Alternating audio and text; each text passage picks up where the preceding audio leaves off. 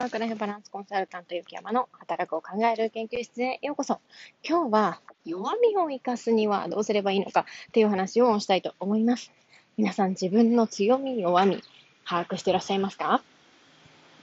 ストレングスファインダーというような性格診断の試験だったり、WIA というような性格診断の、え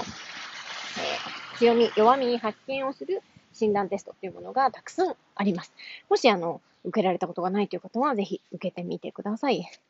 で、この弱み、自分の弱みを生かすにはどうすればいいのかっていうお話なんですけれども、私が以前読んだノートでとても面白いものがあったので、今日はシェアしたいと思います。おもちゃクリエイターの高橋さんという方が書いたノートがとても参考になりました。リンク貼っときますので、ぜひお読みください。この方はですね、最弱のビジネスパーソンというふうにご自身を表現していらっしゃいまして、えー、とても体が高橋さん弱いそうなんですよね。でその中でどういった、えー、強みを生かして弱みがある中でどうやって強みを生かして仕事をしているのかというのをノートに書かれていました。私その中で高橋さんがノートに書いていらっしゃったことで、えーと、この半年ぐらいずっと意識して、えー、実践してきたことがあります。それは何かというと、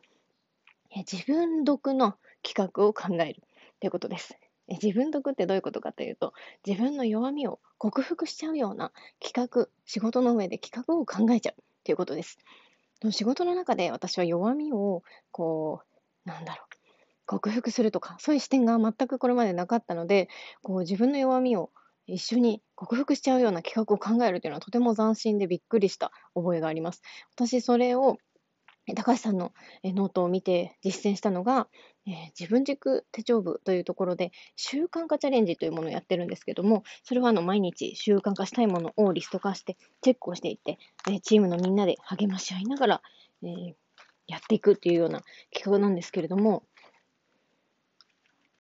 私はこれまでその習慣化、何かを習慣化するっていうのはめちゃくちゃ苦手だったんですよね。まあ、習慣化リストなんて毎日やったことなかったですし、手帳ももちろん毎日開いたことがなかったぐらいのレベルなんですよ。で、そこであの私はこの苦手を克服したいなっていうふうな思いから、自分軸手帳部で習慣化チャレンジっていうのをみんなでチャレンジする企画をして、えー、何回か実行してきました。こうやってね、あの自分で弱みをこう克服するような自分独な企画を考えていると自分自身も成長している感じがあって楽しいですし自分の弱みをどんどんこうプラスの方に強みまではいかないですけど、うん、不得意苦手で弱みっていうところからは少し脱却できるのかなというふうに思いました。はい。今日もお聴きくださりありがとうございました。それではまた。